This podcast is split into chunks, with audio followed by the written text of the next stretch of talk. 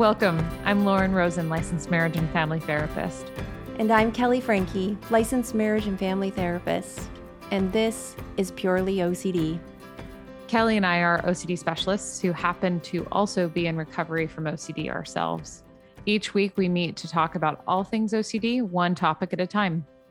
You may notice we try to bring a little levity and humor to our discussion around this deeply painful disorder, as this has been a very powerful tool for our own recovery as well as our clients.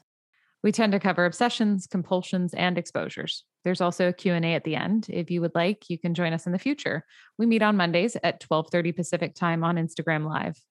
And if you do find this podcast helpful, please leave us a review so we can gain more visibility to reach more people like yourself and help spread awareness of what it's like to live with OCD. Quick reminder this is not intended as therapy or as a replacement for therapy. This is for educational purposes only. So without further ado, here is this week's episode. Good afternoon, everybody. We're officially on board now. So, I think we are probably both still trying to recover from uh, from the whole IOCDF conference in Denver, which was weekend before the last one that just passed, and which was wonderful and actually kind of spurred us to uh, address this topic of community and OCD recovery. For some reason, my internet's choppy, but I think it's okay. Am I choppy? You don't seem you don't seem choppy. I don't know if I'm choppy. Am I okay. choppy? I it could be my internet, but anyways, yes, it was an amazing okay. conference. It was very busy from start to finish. Um, unfortunately, I didn't go to half as many talks as I would have liked to. Um, because we were in too many. It's choppy. Okay. Okay. Who, who's, who's choppy, guys? Who's choppy? Oh dear. Yeah, I don't want to keep talking if we're if we're getting. Yeah, it's probably me because you don't seem choppy. It might just be delayed a little bit. Kelly is. Oh, okay. Kelly. Okay. Um, so, so I should know, I do exit? We wanna... oh. oh, interesting. It's not choppy for somebody else. Well, you know what? Let's just keep going. Let's just let's go for it. Let's as long as the, the audio is as... okay, we're good. Okay, thanks, guys. So what is for... this? Take take three. Bam. Um, okay. Yeah. So Bam. how OCD connection and community can help support recovery is the topic yeah. of the day. And here we um, are with, with, a little a little community amongst us right here. Yeah, there's we, 34 as we talk about. Yeah, look at that. Um, and I, I, think that that's important to note because obviously it can be kind of hard to. Uh, one of the things we plan to talk about is is finding community and maybe resources in that realm. And it is hard to come across other people with OCD. It's not like people wear a badge. No, and I think being there this last weekend is very special for so many reasons, but the main reason being that you're with, you know, a thousand plus people and you don't feel judged in the least bit. You feel like automatic baseline is like, I'm safe. And I mm-hmm. get to talk about things that I've never talked to anyone about and they just get it. You don't have to say, well, let me tell you what OCD is, you know, before you start to get right. in there into the weeds. Yep. Is like, I, I yeah. don't know. Yeah. We're, we're already on the same page. like, and it's the baseline, right? Like yeah. everyone's sort of, and what, one of the things that I think is really beautiful about that conference is that it is a mix of clinical people and people with lived experience. And then, of course, there are those like us who have both ends of the spectrum. And it's really cool because everybody is uh, uh, on that same baseline. Everyone has that same basic understanding of this is what it's like to live with this disorder. Right. Yeah. Yeah. Um, and I was just going to say Thursday night we ran a uh, clinicians group Yep. For those who, clinicians who suffer with OCD as well. And we had a huge turnout. We had about like 28 people or something. Something like that. And we yeah. only had an hour and a half with them. But it was, you know, there's there's a lot of really great clinicians out there who have OCD and they know what they're talking about. Um, I honestly don't even know where to start with this conversation, if I'm being honest. Um, well, I guess uh, uh, maybe from a personal perspective, as a starting point, both of us could talk about what community has meant to us in in our journeys. I know we've sort of talked about that just in terms of even our our friendship being um, a huge support, right? but I guess maybe in the the broader context, like how is it how has it played into your recovery? I'm happy to talk about that from my perspective as well. Yeah, I think finding Stuart Ralph's podcast mm. was a huge turning point for me, both professionally and personally, because he interviews so many different people in the community, both advocates, therapists, psychologists, psychiatrists, and just, you know, regular folks. And I don't know, I just felt like I, I've, even to this day, I gained so much, not even talking to any of these people, but just hearing their story has had a huge impact on me. And it's actually inspired me in a lot of ways to do what we're doing here.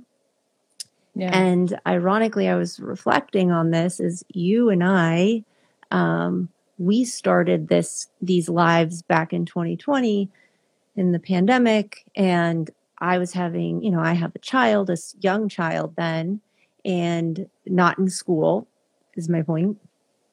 And I had to reduce my caseload. I couldn't see Lauren as often. So we're like, hey, what's something we really enjoy doing that we can spend time together and have it be safe? And it was this. And now it's evolved into this amazing thing and I get a lot of feedback in terms of keeping myself right and checked in my anxiety is I have to show up and talk the talk and walk the walk, right? Like I have to do my exposures. I have to lean into anxiety because I tell everybody to do that all day. yeah. Yeah.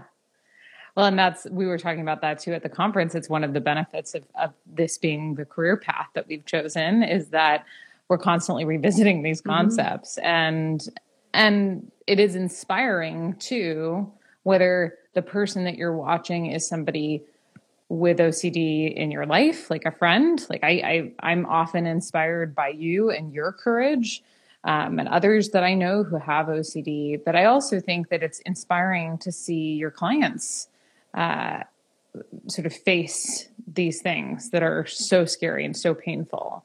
So yeah, there's like it's kind of an overlap just because obviously we are saturated and you know we're surrounded by people with OCD, which is yeah, which is really cool in in some respects. Um, yeah, yeah, I love I love that you bring up the OCD stories, especially because it's such a great resource too. It is, um, and talk about a sense of community coming from that. Hmm. I think, hmm, in terms of how community has shaped my recovery, I I think generally like there's nothing specific like there's no one specific thing that I can think of that's like oh this is this is a, a huge t- turning point for me like understanding um, other people through OCD stories or on this platform. But one of the things that comes to mind is that principle of of common humanity and self compassion, and it's something that my own therapist had had shared with me at one point is that, you know, here's this. So, for those of you who are not familiar with Kristin Neff and Christopher Germer's work, uh, they are uh, both psychologists and they both are in the realm of, of self compassion. They do a lot of work um, around that. And one, there are three components mindfulness, common humanity, and self kindness. And that common humanity piece really touched me. I remember the first time that I was I was told it is you know my therapist was sort of walking me through the different steps and he said yeah you know um, this element of common humanity is really important to see that we're not alone in our experience. And yeah, I just remember thinking, and it doesn't just have to do with OCD, but particularly with OCD, like, yeah, wow, it, it's, I'm feeling anxious right now. And I bet a lot of people would feel anxious in my circumstance having OCD and, and facing down their fears, right? Like, all, there's something very empowering, strengthening, bolstering, I guess, about recognizing that there are other people on this journey and whether or not you can see them whether or not they're in their your like immediate vicinity that we're all sort of uh, in this together separately you know yeah and it kind of helps support this because it's such a lonely experience to have ocd and oftentimes it's off the table to talk about content with people um, because yeah. it can become reassurance seeking. It depends on each case, obviously, but yeah. It is a lot of thoughts and a lot of feelings that we have to carry. And half the time, if not all the time, nobody has any idea. Like you're just walking around and you're like, if you had any idea what I am dealing with right now, and you are asking me to do this. For you wouldn't ask me. God, man. you wouldn't ask me to do this if you knew, uh, but yeah. No, yeah. I don't mean to be so dramatic, but that's just how I am. I'm dramatic. Um, no, but it's true. Yeah. And so when you have this, it's so easy to go into the depression or the, you know, the low, it's like I'm alone and nobody else feels like I feel, but to have perspective and say, you know what? No, this isn't true. Other people experience this. It's very hard still. Yes. And yeah how can I use these other folks as a almost an inspiration and a guide of this is how I need to live my life because this is where I want to be. Yeah. Beautifully said, I think. Um, and accountability too. Accountability. Right? something that is really nice because people who are uh, like misinformed or, or ill-informed about how this disorder works will often unwittingly give reassurance or engage or uh, like won't see it when it's happening right, right? versus i think those of us with ocd are uh, and especially when we start to understand ourselves better that we start to key into how other people with this disorder might get sneaky with compulsions and stuff like that right right and i know in our friendship especially early on and navigating. I mean, because I personally was going through a pretty big spike, but there would be a lot of this conversation of like, well, do, can I offer you a reframe or do you want an exposure? Oh, but oh, that's so true. It's like we haven't done that in a while, and maybe that's great. That's good news that everyone's in a better place. But yes, that's the appropriate thing is like how do we want to approach this do we want to do a rational approach or do we want to do an exposure versus everything's going to be okay everything's yeah right it's like well let's like what what do you need what, how can i support how you? can i support yep absolutely right no that's so true i kind of for uh, and i didn't forget but i hadn't thought about I know, in a while huh? this idea of like well, are you should I can can I give you some rational input here or is that are we have we already passed that point? Right. Um and having that sort of insight understanding that comes from going on your own journey but also from seeing that other people are walking the same path. Mm-hmm. Yeah. Yeah. Yeah. It's it's very cool to see and I think also really helpful to see all of the different subtypes and understanding that through line, which the more people with OCD that you get to know, the more you realize that it's it's all the same. It is. Like you start to find that common ground with everyone. You're like, oh, we're not so different. You're just worried about that uncertainty, and I'm worried about this uncertainty. That's it. Exactly. Yeah.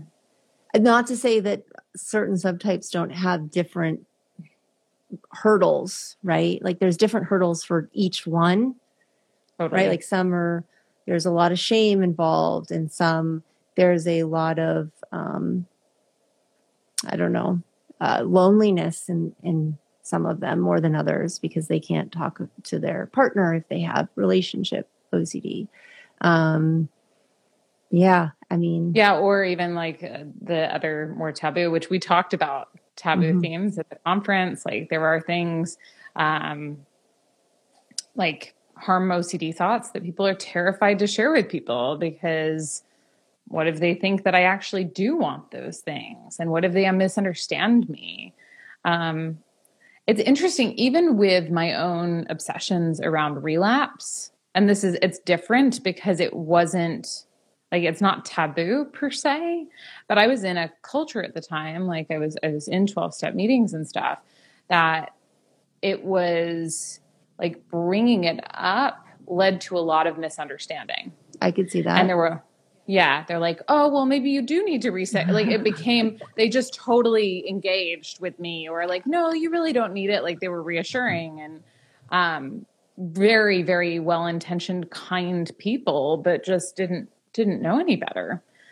So, yeah, uh, but yeah.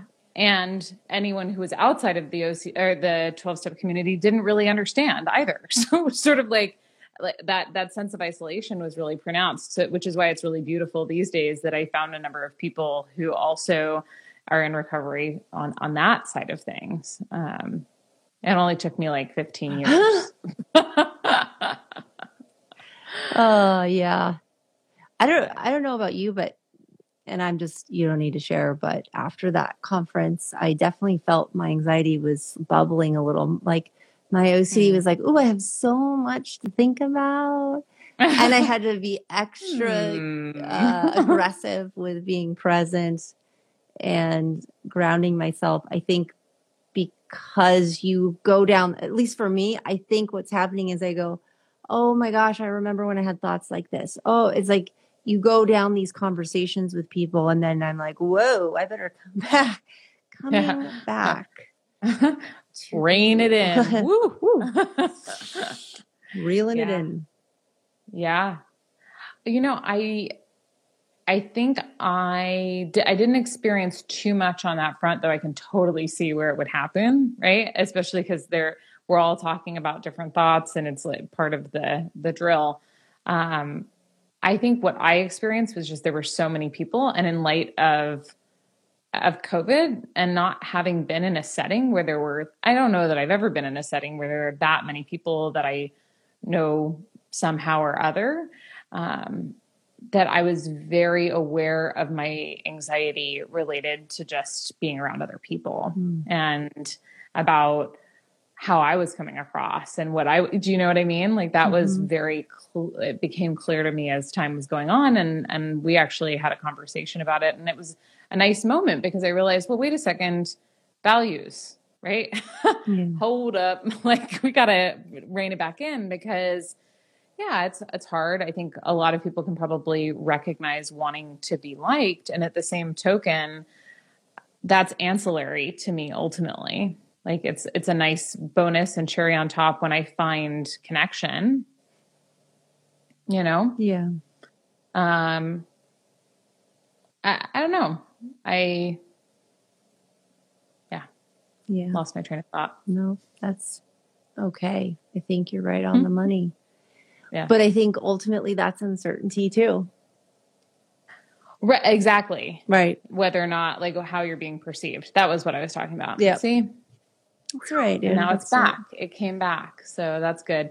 Um, no and i think coming back to who do i want to be how how do i want to show up and if i make those connections then like in terms of like if i if i like somebody and somebody else enjoys my company and we get to foster this sense of connection that's great.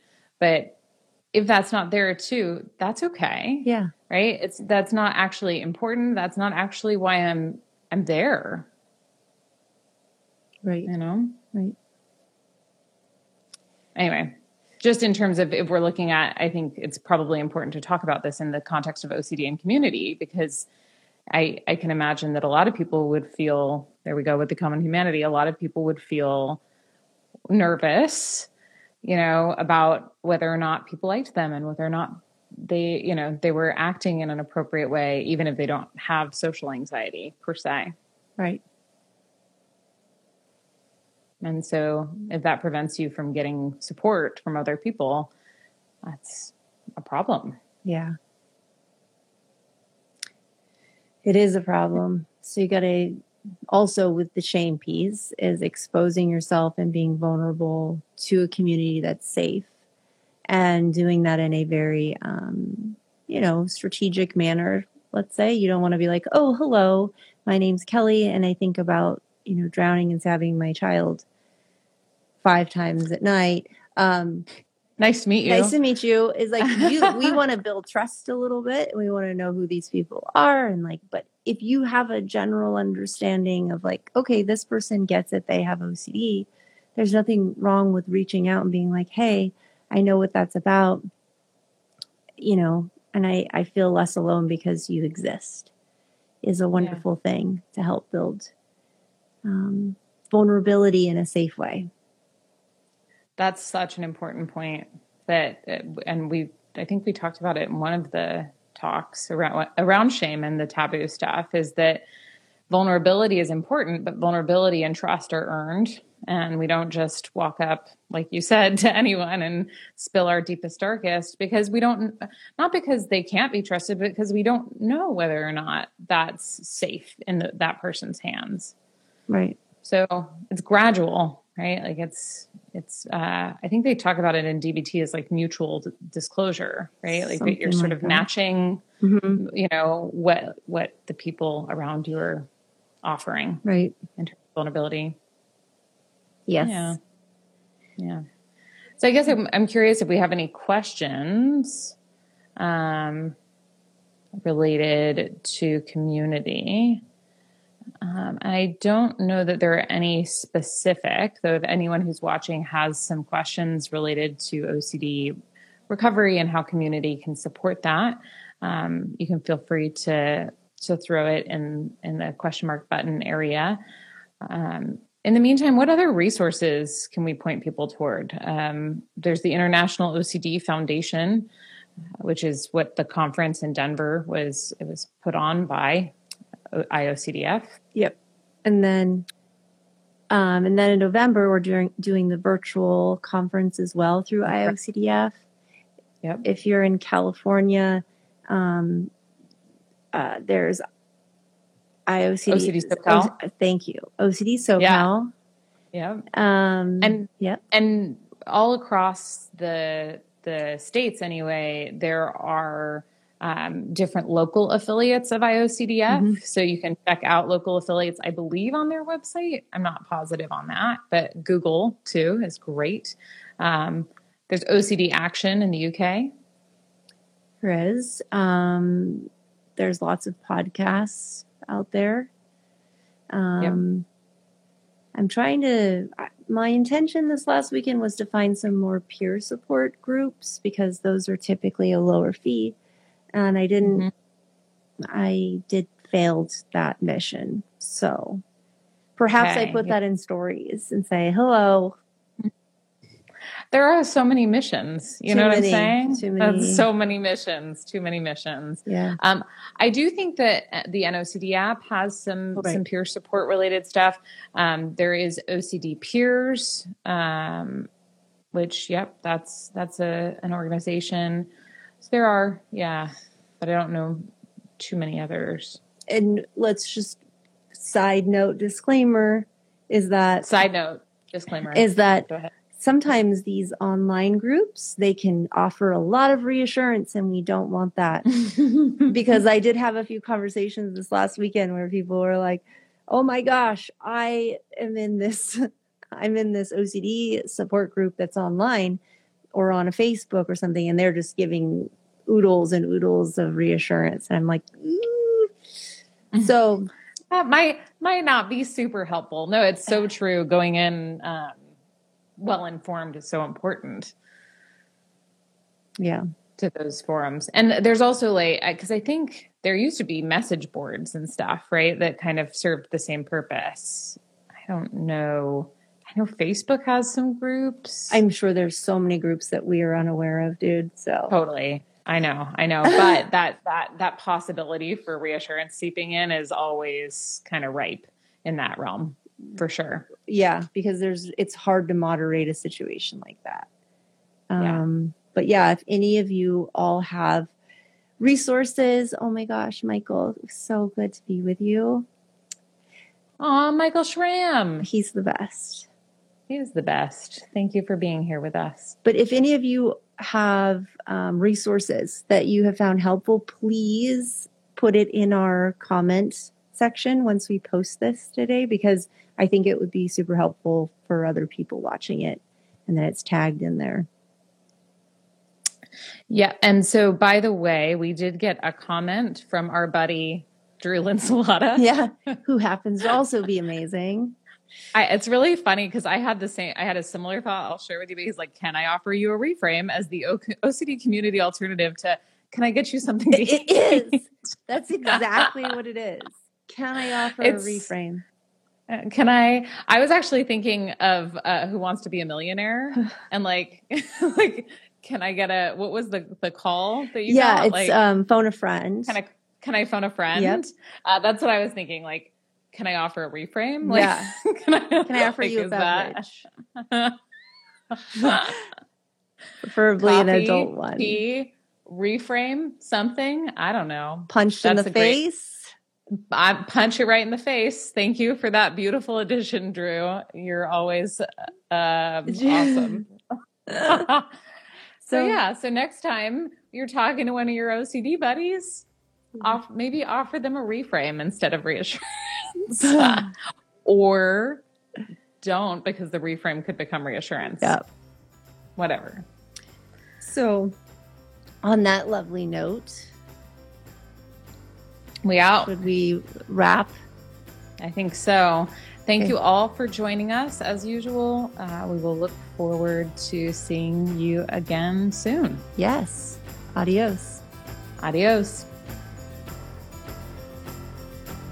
Thanks for joining us. Just as a reminder, this podcast is not therapy, nor is it intended as a replacement for therapy. If you need further support, we encourage you to seek treatment with a registered professional who specializes in OCD. If you have a moment, we'd love to hear what you think. Feel free to leave us any feedback by reviewing us on your podcast app of choice. You can find past episodes on our website at purelyocd.com. Remember, this podcast is for you, so please let us know what you would like to hear we want to make our message as helpful as it can be. We hope you will join us in the future as we continue our discussion on all things OCD.